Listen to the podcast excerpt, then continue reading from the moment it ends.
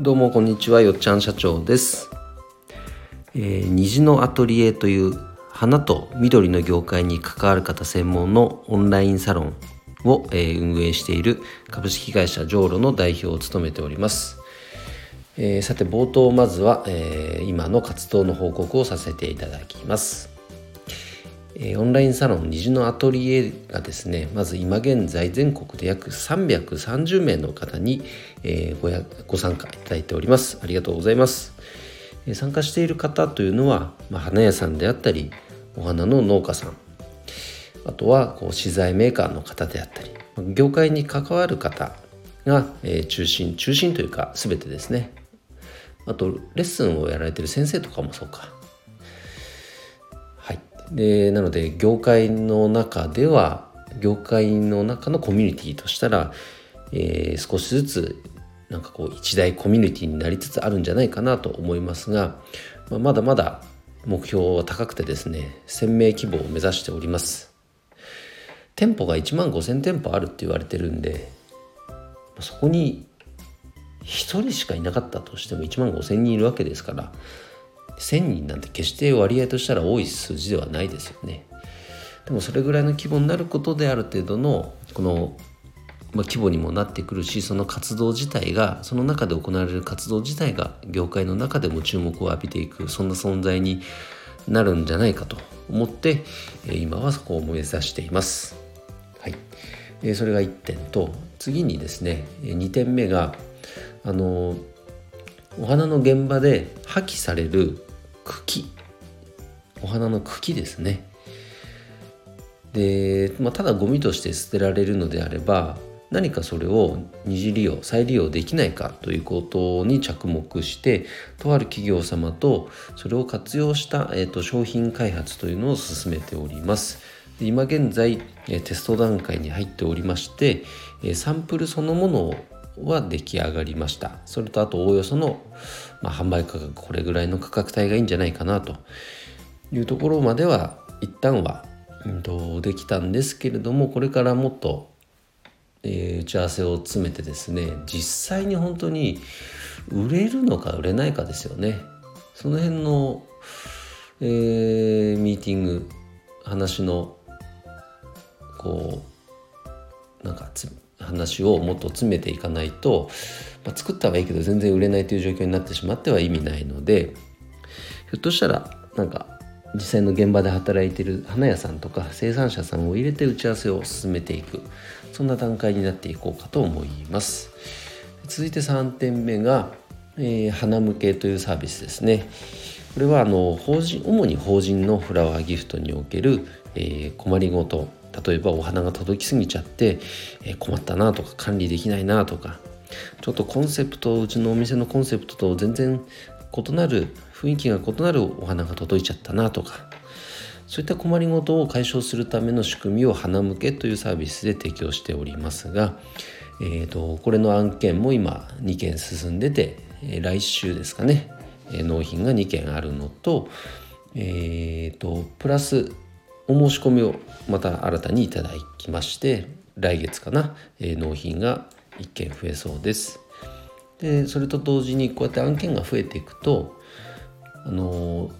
ちょっとその花向けっていう仕組みを導入したいと営業ツールとしてうちのお店でも持ちたいという花屋さんが少しずつ増えてきてるので、えー、合わせてそういった導入店舗さんを、募っているというのが3点目ですね。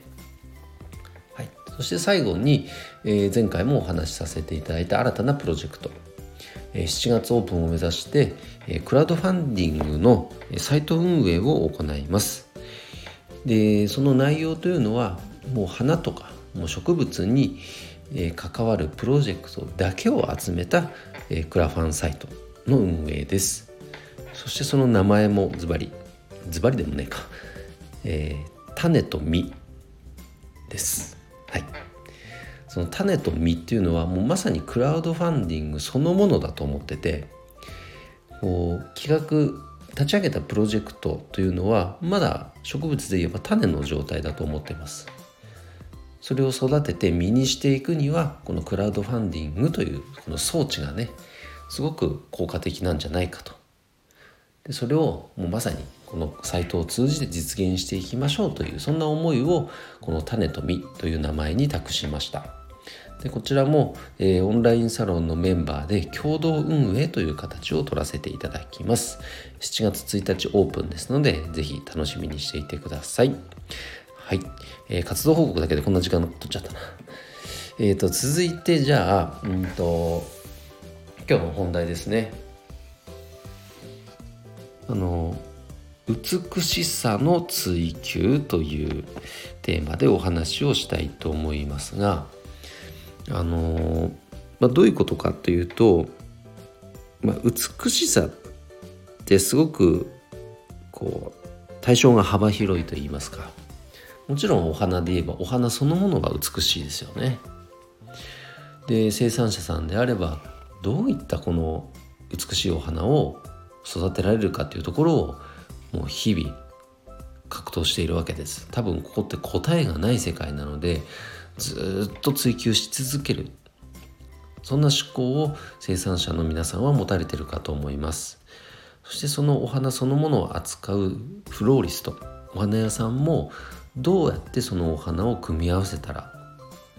束ねたら本当に綺麗な花束やアレンジメントができるか。ここの世界っていうのも終わりがないと思います。いわゆるこう道の追求ですよね。この世界に生きているかと思います。じゃあ僕はどうなのかっていうとあのお花そのものであったり花束アレンジメントっていうのは、まあ、作れませんが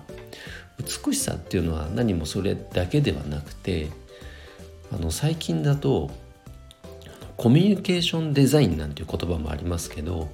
コミュニケーションの取り方一つにおける美しさっていうのもあると思うんですね。どうやどういう設計をしたらそのコミュニケーションがスムーズに取れるかそこの美しさを追求するという美学があると思っています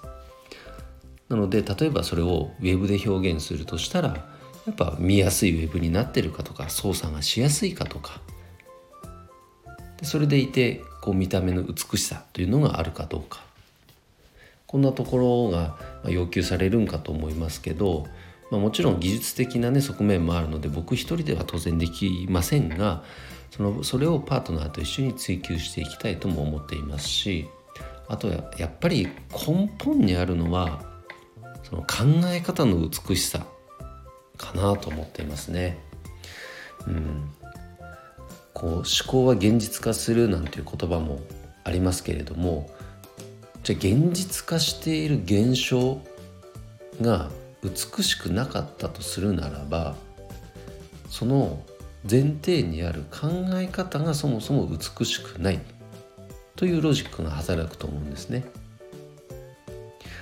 ということを先週あたり結構ずっと考えててその会社のいわゆるミッションビジョンバリューこの辺を僕もう一度見直してたんですよ。うん、で、まあ、整理されました。なので、えっとまあ、プロフィールのところにもホームページ貼っておくのでまた見ていただければ嬉しいなと思うんですが僕の会社のミッションというのは花で社会装飾ソーシャルデコレーション with flowers というのをミッションに掲げました。花っていうのはもう皆さんご存知の通りね当然人を笑顔にもするしやっぱ心に潤いをね与えたりもしてくれますよね。だから幸せそのものだと思っています。だからその花がこの社会全体に行き届くようなサービスを開発して提供するということが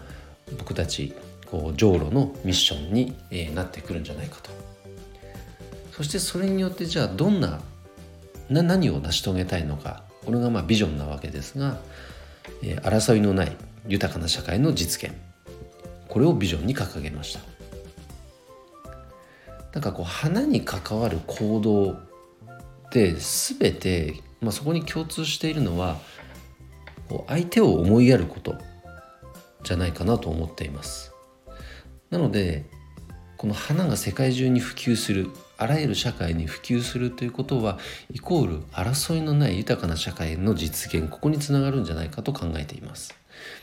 なのでそれをビジネスを通じてその世界を実現していこうというのが、えー、僕のビジョンですね。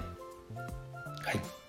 こういった考え方がやっぱ整理されると現象として現れていることにも美しさが表現される。そのような順番で考えていますので今日はその大切さについてお話をさせていただきました「ようちゃんいいね」とか「応援するよ」と思っていただけた方は是非フォローもしくはいいねと反応ハートマークかなを押していただけると嬉しいです。それでは今日の配信は以上で終わります、え、今日も一日頑張ろうずよっちゃん社長でした。バイバイ。